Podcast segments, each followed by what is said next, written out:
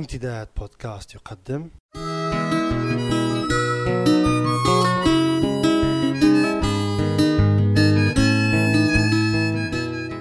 رسالة من لندن.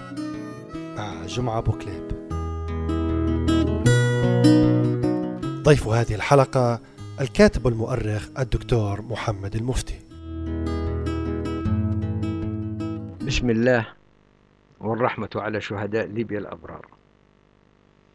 حين اتصلت بالهاتف للسلام على الصديق والمناضل والأديب جمعة بوكليب والأديب والدكتور غازي القبلاوي محرر هذا البرنامج بادراني. لازم جي تحكي لنا شنو صاير في البلاد وين ماشية. ولهذا فإن هذه الرسالة من لندن لكنها لن تحكي عن البر الإنجليزي كما يقول الأستاذ جمعة وإنما هي محملة بهموم الوطن. السؤال على كل لسان هو ماذا أصاب الناس في ليبيا وماذا أصاب الثورة؟ ثورة فبراير التي قامت وحققت هدفها بإسقاط نظام جثم على صدور الناس أربعة عقود 42 سنة من الاستبداد والفساد والإذلال. أعتى دكتاتورية في هذا العصر. ثورة فبراير أذهلت العالم بشجاعة أبنائها ونالت إعجاب العالم بمظاهر أخرى مثل روح التكاتف والتلاحم والسخاء. وفي المدن المحررة كان من الملفت لكل الصحفيين الأجانب والمراسلين استتباب الأمن والهدوء رغم انتشار السلاح وغياب الدولة وشرطة المرور وغيرها. ما الذي حدث منذ تلك الأيام الجميلة والنبيلة؟ الآن نسمع عن اشتباكات وثارات هنا وهناك اعتداءات اغتيالات.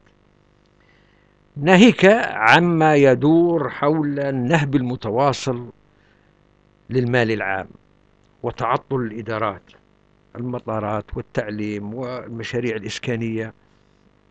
الصورة مقلقة. ولا تبعث على التفاؤل. ومن حق الناس والعالم أن يتساءل إلى أين تتجه ليبيا. دعونا ننظر إلى بعض ملامح المشهد الليبي. أولا الإدارة والسلطة القائمة. بديهي أن الاستقرار وعودة العقل والقانون للحياة العامة ترجع كلها للإدارة. الإدارة المسؤولة والحازمة. والقادرة على توقع التطورات القادمة وبالتالي الاستعداد لها. وللأسف لم تستطع السلطة الجديدة منذ بداية أيامها أن تحقق أيا من هذه الأشياء. بل تركت الأمور تتفاقم فكانت مشكلة الجرحى ومشكلة التشكيلات الثورية المسلحة التي يقال اليوم أن عدد منتسبيها بلغ ربع مليون. وأنا شخصيا على يقين أن عدد الثوار الذين قاتلوا جيوش القذافي لم يتجاوز الخمسة وثلاثين إلى أربعين ألف. هذا هو العدد الكلي. الدولة عالجت مطالب الجرحى والثوار بتوزيع المال والتوزيع العشوائي للمكافآت. قاد بدوره إلى الفساد وإلى تشويه صورة الثوار. وحالة من الارتباك السيكولوجي لدى المواطن الليبي. لكن تشويه صورة الثوار لها دوافع أخرى. هناك أطراف تريد استبعادهم من الساحة السياسية. وبالتحديد وأرجو أن أكون مخطئا في هذا النخبة الطامحة والمستعجلة على استلام غنائم الثورة. تريد استبعادهم. وتركزت الحملة على مجموعات دون غيرها. كزنتان مثلا وأعتقد عن صدق أنها حملات ظالمة ومبالغ فيها روجت لها قنوات تلفزيونية وإذاعات ومصادر مختلفة. الحقيقة أنك تمر في شوارع طرابلس حتى بعد منتصف الليل أو في شوارع بنغازي والحياة هادئة والناس مستبشرة والناس تذهب إلى أعمالها في الصباح وتذهب إلى شواطئ البحر في الليل. فلماذا هذه الحملة؟ للأسف هناك من صور الثوار كما لو كانوا مجموعات هوجاء وهذا قاد بدوره إلى مزيد من التأقطب والإحتقان ودفع بعض التشكيلات إلى التمترس في معسكرات وفي مناطق. وقد يقود هذا مستقبلا إلى مشاحنات وصراع. لكن المجتمع ليس كله إدارة أو سلطة قائمة. ما هي بقية مكونات المجتمع الليبي الآن المجتمع السياسي؟ هناك الشرائح المدنية بادرت بتشكيل منظمات المجتمع المدني والأحزاب السياسية وهذه ظاهرة صحية. العدد كبير فعلا وهو متوقع بعد أربعين سنة من الحجر السياسي. وعسى أن تندمج مع مرور الزمن وتكون مؤسسات أقل عددا وأكثر فعالية. المزعج أنها في هذه الطور الابتدائي تكسوها ملامح الجهوية والسلطوية الشخصية فكثيرا من الأحزاب متمحورة حول شخصيات سياسية بعينها. وأخيرا ربما تشبعت بعض الأحزاب بعواطف القبلية التي يتاجر بها الطامحون. هناك أيضا من يرى تزايد النغمة الدينية على المسرح السياسي. ولكن ليبيا لا تستطيع أن تعزل نفسها عن المد الإسلامي في المنطقة. والشعب الليبي شعب مسلم. قد يكون هناك متشددون ولكن علينا أن نعترف أيضا أن الأمور في ليبيا تدار بطريقة متسقة مع الشريعة.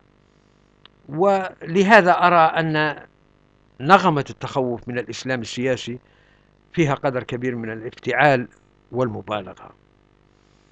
الشريحة الأهم في اعتقادي هم شباب الجماعة الليبية المقاتلة لأسباب عدة أنهم شكلوا عدديا المجموعة الأكبر خاصة بين القيادات الميدانية للثوار. وثانيا لأنهم مسلحون. وثالثا وهذه نقطة قد تغيب عن البعض أنهم وطنيون. تهمهم ليبيا ولاؤهم الأول لليبيا. هذا ما شعرت به أنا شخصيا. هذه السمات الثلاثة تدعو لضرورة التعامل معهم سياسيا بقدر أكبر من التفاهم والتفهم. وللأسف يشعرون بالإقصاء وهم فعلا مستبعدون من السلطة. ربما لو سلمت لهم مناصب تنفيذية على مستويات الوزارية وغيرها لما كنا وصلنا إلى هذه الحالة من الارتباك والفوضى والاحتقان.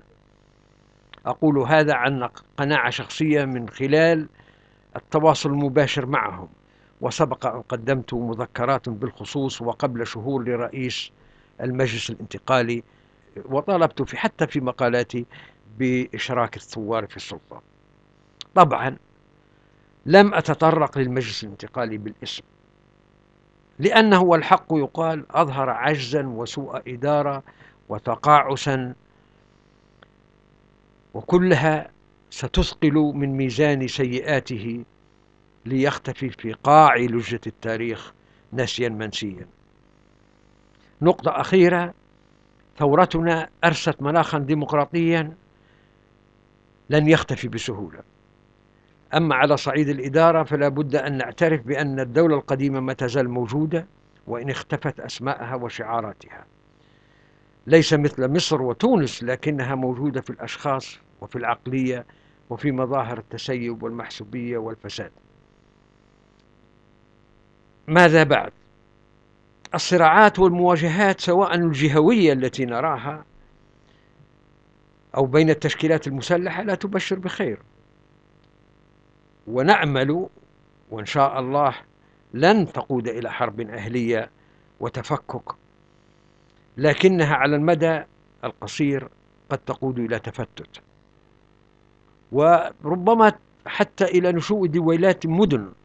ولدينا الآن شبه دويلات مدن في مصراتة وفي بنغازي وفي درنا وفي الجبل الغربي وفي زنتان بالتأكيد.